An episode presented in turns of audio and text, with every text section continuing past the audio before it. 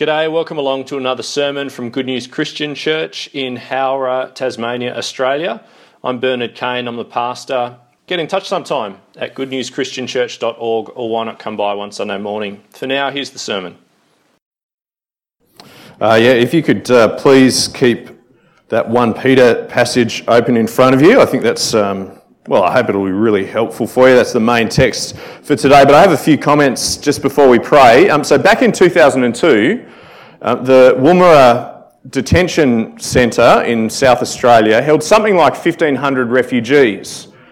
Um, you might remember, awaiting processing or at some stage in processing. It was originally designed um, for just 400 or thereabouts, um, and it was designed even then as an overflow for, uh, for other centres um, uh, where refugees were coming to. Um, so people were there because they had fled their homelands for the most part.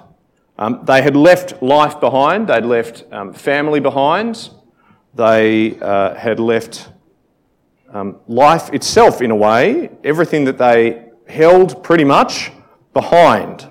Um, they'd fled from all over the world, but countries like Iran, for example, where there was a fair bit going on in that particular period of time, and they were in Woomera because our government in that day had decided that that was how to process people who arrived um, the wrong way, in other words, by boats for the most part.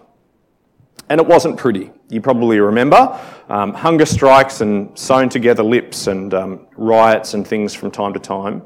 Um, one of the children in the centre um, at about that time was quoted in, a, in one of our government's reports as saying this. I believe you Australians are nice people, peace seekers. You support unity. If you come to see us behind the fence, think about how you would feel. Are you aware of what happens here? Come and see our life. I wonder whether if the government of Iran created a camp like Woomera and Australians had seen pictures of it, if they would have given people a visa to come to Australia then.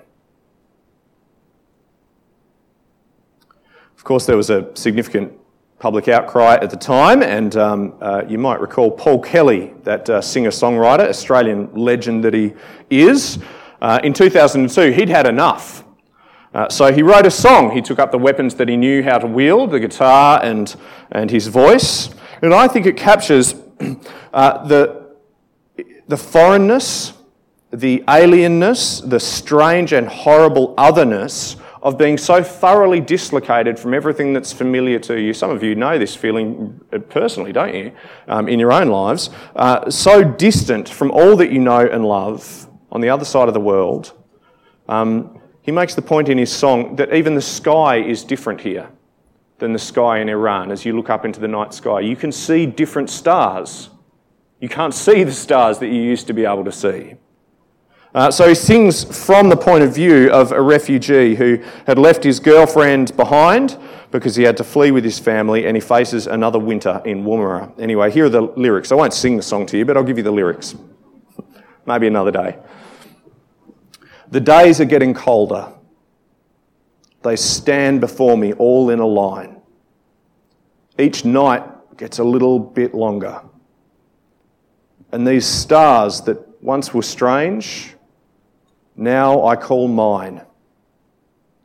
Oh, it's been so long since I saw her face, and I just can't find my way out of this place. I took the law into my hands. You'd do the same from where I stand. But the punishment here is much worse than the crime. I guess I get a little emotional sometimes.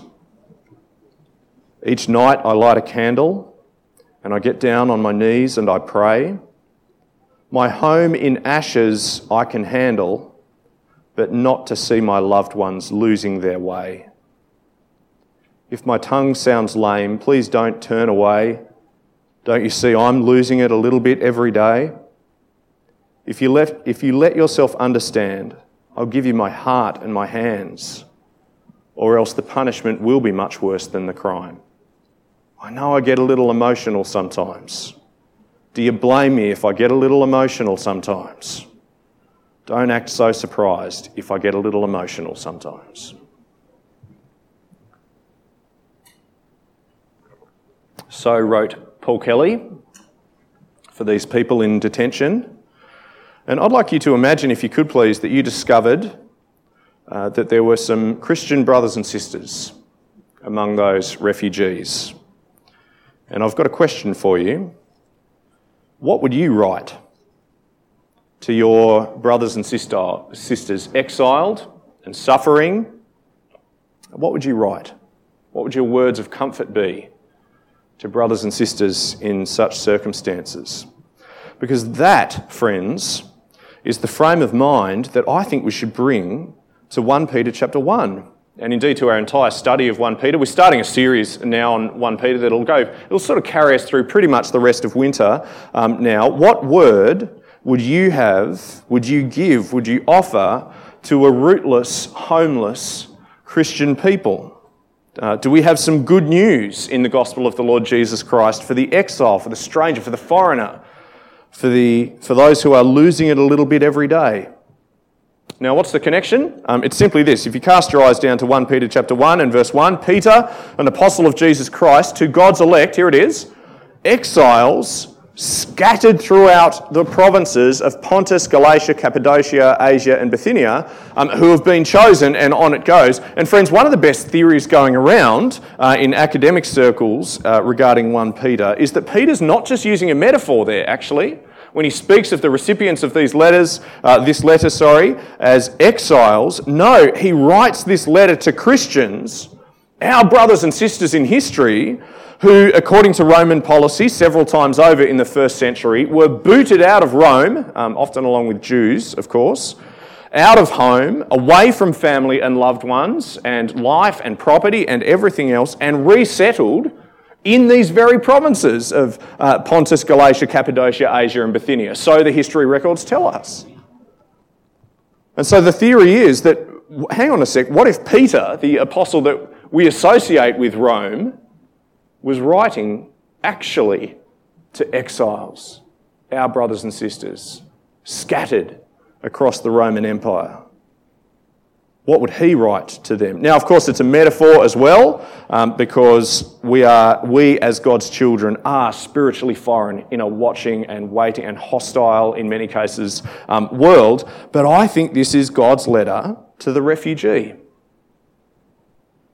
to those whose hearts ache for home, for those who feel that the punishment is much worse than the crime in this life and it's God's word to us this morning, friends. So let's pray as we come to this, I think, enthralling letter of 1 Peter. Let's pray. Our Father God in heaven, uh, in our um, comfort and our security and stability, we confess that we are guilty of so domesticating your word. We forget, Father, we forget that we handle a word of hope for the hopeless we neglect this word of truth that is truth for people who are sick of lies and half truths and spin. We presume upon an all too familiar message of good news, and so it becomes not so much good as just nice to our ears. Father, would you awaken us, please, this morning, not only to a renewed sense of the, the plight of much of our fellow humankind, but to the immense power of our God to reach and to save in and through the most dire of human suffering and circumstances. God, may we see Christ more fully this morning, please. The one who was exiled and abandoned to the cross, to suffering and death, and yet the one raised to life for us and forevermore and for everyone. So help us for Jesus' sake, please. Amen. What would you write to a Christian um, languishing in a cold and hard and heartless exile? Well, Peter um, opens his letter with three things, uh, three words. That's how we're going to sum it up today. He urges, he encourages, he comforts, he reminds, he consoles these Christians with a gospel word regarding three things their father, their future, and their faith. That's what we're going to cover this morning. Their father, their future, and their faith. So let's uh, take them in that order. We'll begin with the, the father. And I'm willing to bet, actually, um, if I were a betting man, which I'm really not particularly anyway, um, familiar as this idea of fatherhood, you know, that God is our father, familiar as that idea is to us, I'd be willing to bet that Peter is, has probably put a slightly different emphasis on it in these opening verses to address the particular needs of his recipient, to shine a particular angle on God's fatherhood before them. Um, could we just read the first few verses and answer me this? What should it mean to you, just in, your own mind? What should it mean to you? What should it mean to me? How does it help the refugee, the resettled, far from home exile? to know that God is my Father. Let's have a look at the verses together. So, Peter opens this letter. Peter, an apostle of Jesus Christ, to God's elect, exiles scattered throughout the provinces of Pontus, Galatia, Cappadocia, Asia, and Bithynia, who have been chosen according to the foreknowledge of God the Father, through the sanctifying work of the Spirit, to be obedient to Jesus Christ and sprinkled with his blood. Grace and peace be yours in abundance. Praise be to the God and Father of our Lord Jesus Christ. In his great mercy, he has given us new birth into a living hope through the resurrection of Jesus Christ from the dead and into an inheritance that can never perish, spoil, or fade. This inheritance is kept in heaven for you who through faith are shielded by God's power until the coming of the salvation that's ready to be revealed in the last time. And in fact, in that paragraph alone, you can see, can't you, our three points for today our fatherhood, future, and faith. But so, how is the fatherhood, let's just focus there, the fatherhood of God, in what way is that so surprising or different or um, weird or unusual? What's the different, slightly different angle other than expected? that's shone for us there. I think it's in verse 3. And uh, a, lady, a, a, New Testament academic expert, um, Karen Jobes, helped me to see it actually. And the answer's there in verse 3 because she says, if you have a look at verse 3, there are two terms in there that absolutely belong together. And in any other sphere of life, we put these two terms together. But for whatever reason, as Christians, when you find them in the Bible, we never quite solve the puzzle. We never quite put them together in quite the same way because we're used to understanding these two terms in a different sense. It's so obvious when you think about it. The two terms are, in verse 3, Father. It's there in verse uh, 3, the very beginning. Praise be to the God and Father of our Lord Jesus Christ. And the second term is new birth. Also in verse 3, a little further on, given us new birth into a living hope through the resurrection of Jesus Christ. Our Father has given us new birth. In any other sphere of life, those two terms go together, like a, a baby with a dad. A father giving us new birth, do you see? Uh, Karen Jobes, uh, she says it like this.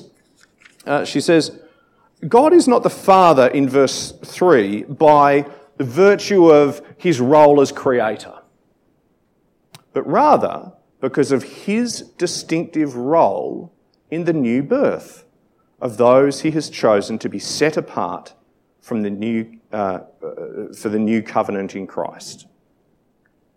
So when you think about the fatherhood of God, a very familiar term to us, um, how do we normally think of it? Do we normally think of God as father because, well, he's a, he's a fatherly God. He carries fatherly characteristics you know, uh, ideal, no, idealized, but you know, he's loving. He's generous. He gives so generously to his children. He's patient and he's strong and powerful and he fights for um, his children. All of those things are true, and perhaps some of those are present in these um, verses. Or maybe we think of God as Father, uh, and we, we think in terms of Him, as Karen Jobes said, fathering the, the whole universe into existence, the Creator kind of thing. Or maybe we think of God as Father in terms of the Trinity. There's God the Father, God the Son, and God the Holy Spirit. And that certainly is true uh, and present in verse 3 as well as the preceding verses. Now, so let me ask you then why does it matter that verse 3 holds together this fatherhood and new birth? Why might that be significant to someone who finds himself in exile, alienated, finding life in the world as hard and difficult, and finding themselves as a stranger in this cold and hard universe? The God and Father of our Lord Jesus Christ has brought us to life in his family, do you see? You may be dislocated from your family. You may have no inheritance to speak of anymore. You've left all of your property behind. You've come here with nothing. You've got nothing. You fear everything. But God has chosen you to be his child. And God has given you much more besides. So, Karen Jobes, uh, she puts it like this. And uh, perhaps for those of you who were born outside of Australia and immigrated as adults, maybe you can understand this far better than even I can. Uh, she says, um, It's difficult to imagine a more sweeping concept than a new birth. Just as people receive in their birth, Uh, ordinary human birth, just as people receive their ethnic identity, their citizenship, their socio-economic class, you know, where, you where you fit in the, in the pecking order of society, and their innate potentialities from their biological parents. Christians have a new identity and a new citizenship that redefines their relationship with society and transforms their identity and character. New birth to a new father. I think that's a slightly different twist on those very familiar terms to us, isn't it? But you think about it negatively for a moment. You hear the phrases, maybe they spill out of your mouth at times. You are just like your mother. And the subtext is, isn't it? And you're never going to change. Oh, he's got his father's anger, doesn't he?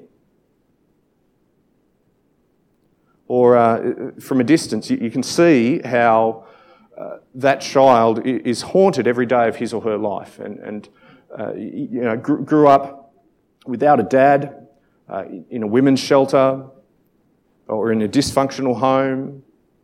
Uh, she was the only Asian kid um, in, uh, in an all Anglo school. Or he was, only, he was the only black kid in, in a, a law class full of well heeled white girls. God says to you, I chose you. You're my elect. I chose you to give you new birth. You exiles, homeless, futureless, hopeless. Peter, an apostle of Jesus Christ, to God's elect. Exiles scattered through the provinces of Pontus, Galatia, Cappadocia, Asia, Bithynia, who have been chosen according to the foreknowledge of God the Father through the sanctifying work of the Spirit to be obedient to Jesus Christ and sprinkled with his blood. Grace and peace be yours in abundance. Praise be to the God and Father of our Lord Jesus Christ. In his great mercy, he's given us new birth into a living hope through the resurrection of Jesus Christ from the dead and into an inheritance that can never perish, spoil, or fade. This inheritance is kept in heaven for you, which leads us to our second and uh, more brief uh, point now. They have a father. And what does that father do? He guarantees, he promised, and more than that, he actually guards, keeps all that they will become and enjoy and step into. Um, would that be a helpful thing to know and cling to when the very world seems to be against you? when it feels dark and strange. Let's keep reading from, uh, we'll go from verse 4 and into an inheritance that can never perish, spoil, or fade.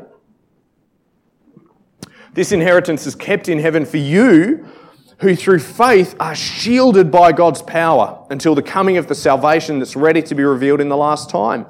In all this you greatly rejoice, though now for a little while you may have had to suffer grief in all kinds of trials.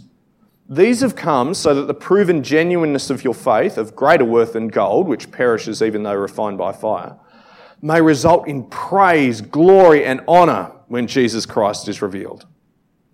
Though you haven't seen him, You love him. And even though you don't see him now, you believe in him and are filled with an inexpressible and glorious joy, for you are receiving the end result of your faith, the salvation of your souls. I think it's easy to read um, those verses, and uh, because it's so upbeat, it's so full of colour and vibrancy it's easy to lose the sense of the darkness that it sounds, reading between the lines, the, uh, uh, what is it, the um, suffering grief in all kinds of trials. It's easy to, to kind of glaze over and kind of not notice that those trials are the context that Peter's speaking into. I don't know if you can relate to this, but from time to time it does feel in the Christian life, I think, or uh, just in our human life in the world, that our lives dangle by a very slender thread indeed. We're not hanging on by much. I'm acutely aware of, uh, at times especially, that my physical life, and maybe you're aware of this, your physical life, one small slip, one little lapse of judgment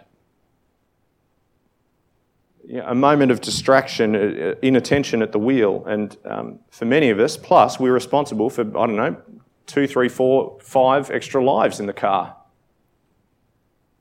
Each of which seems to dangle by a slender little thread. And sooner or later, it just feels like the scissors of life are going to catch us.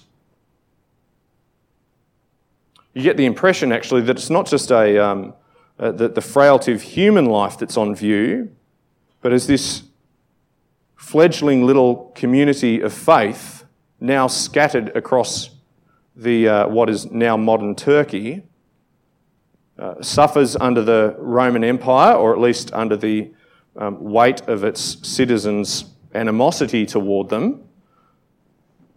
I think this has got to be part of it. Do you ever get to wonder, darker still, if the world's all there is? You know, and these little Sunday by Sunday get togethers uh, that we have, we call church, maybe they're all for naught. Can you imagine feeling like that at the edge of the Roman Empire? Are we actually making life fruitlessly harder for ourselves in a culture that cares nothing for our God or its followers or his followers? The Christian life is so costly and it's so hard, it's the butt of a thousand jokes and laughs and scorn by a watching world that's got to be doubtless at least part of the landscape for these brothers and sisters of ours, doesn't it? Who had to suffer grief in all kinds of trials. Their context wasn't so different to ours. Listen to this. In Greek thought, the despair of this life, so this is in Greek thought, non Christian or pagan Greek thought, in Greek thought, the despair of this life is followed only by the unending night of death. Uh, Catullus, a, a Roman poet, writes that though the sun can set and rise again, once our brief light sets, there is but an unending night to be slept through. The existential despair in this life and the bleak view of the afterlife in Greek thought killed any hope one might seek. Therefore, hope among pagans was dead. Not unlike, writes this author, not unlike the existentialist and materialistic philosophy apparent today. And Christian, I want to say to you, if, you can, if any of that resonates with you, you not only have a father, you have a future. Do you see that in this text? You not only have a father, you have a future new birth, verse 3, as we read, into a living hope. An inheritance, uh, an inheritance, what is that? It's, it's the very riches of God Himself, a God who loves you and chose you, foreknew you and chose you anyway. An inheritance that can never perish, spoil, or fade, verse 4, that's guarded, that's kept. How do I know? That my future is, is firm and sure when I have to cling to it with my frail little hands? No, no, you don't. It is kept, it is guarded by God's power until the coming of the salvation that's ready to be revealed in the last time. So your life, I don't know what it's like. It might be in ruins. It might feel like it's in ruins. Your head might feel like it's in ruins. But do you realize even fire cannot ruin you or your future in the hands of God? Do you know that? Can you cling to that? How can I be sure? It's because you love Jesus. Even though you haven't seen him, that's enough. He's enough. Which leads to our final point faith. You, an exile in a lonely and hard and cold world, were chosen by God for a future that cannot escape you.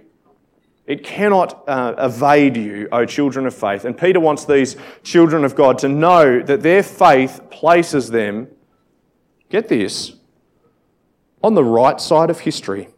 you know the phrase, don't you? It's sort of one of the more po- like potent political phrases in our day, isn't it? Whether you're on the right side of history or the wrong side of history. Uh, and you know how it's, it's deployed. Uh, it's one of those phrases. If you stand for, say, traditions or values or principles that are in the mind of the present cultural elite, fading or, even worse, impeding progress, then you stand on the wrong side of history. And it's employed in, in lots of ways that, uh, where it's perfectly fair and right and um, accurate you know, those uh, like for slave owners, uh, those who denied women the vote, uh, and the list goes on. But Peter says, hang on a sec, quite apart from those issues, you might be scared and homeless, you might be in a frightful minority. You might be scattered, you might be hurting, but do you realize this? You have a faith, if your faith is in Christ, that puts you on the right side of history. Not because you're on the right side of history, but because He, the one whom your faith is in, is on the right side of history. Now, how do I know that? It's because history has already shown its hand. Have a look with me at uh, 1 Peter verse, uh, chapter 1 verse 8. Though you have not seen Jesus, you love him and even though you do not see him now, you believe in him and are filled with an inexpressible and glorious joy, for you're receiving the end result of your faith, the salvation of your souls. And then he casts his mind back, do you see? Verse 10 concerning this salvation, the prophets who spoke of the grace that was to come to you searched intently and with the greatest care trying to find out the time and circumstances to which the Spirit of Christ in them was pointing when he predicted the sufferings of the Messiah and the glories that would follow. It was revealed to them that they were not serving themselves, but you, when they spoke of the things that have now been told you by those who have preached the gospel to you by the Holy Spirit sent from heaven. Even angels long to look into these things. I think that angels thing, it's just saying, it's, it's a Jewish way of talking about the Old Testament prophecies. Those came by prophets and angels anticipating Jesus, but they could never seem to quite figure him out. You, even you today, have seen the Christ, maybe not in the flesh, but have seen his suffering and have begun to see the glories that would follow. Do you see? History has shown its hand. And man, the angels and the prophets, they long to see what we now see. Do you know what history is headed for? The glories that would follow. The things preached to you. The gospel of the Lord Jesus Christ. Put your faith in Him, and you find a Father who chose you for a future that you cannot lose through a faith that will stand firm forever. So, have you? Have you put your faith in Him? Let's pray.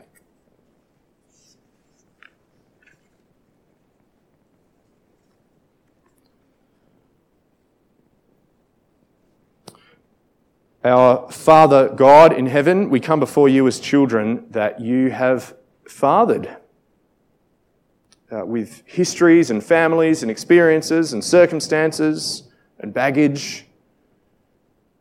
Uh, but we know that no family has a future like yours. No family has a father like you. God, we praise you as the God who shines the hope of an eternal light into a world that foolishly fears it has but a moment to shine, and after that, an unending night. Lord, we hold a hope that our world needs. We know a Father that our world has never met or has turned its back on. We have a future that we desire to share. May we have the eyes, please, to see the spiritual reality of the things around us, even when times are good, but especially when they are bad. And specifically, Father, we do pray for our Christian brothers and sisters right now in refugee camps, in detention centres, even in political prisons the world over. God, would you grant them to call to mind this very morning this beautiful message for your exiled children, this note from their father to those of faith concerning their sure future. Be their light on this dark day, please. In Jesus' name, amen.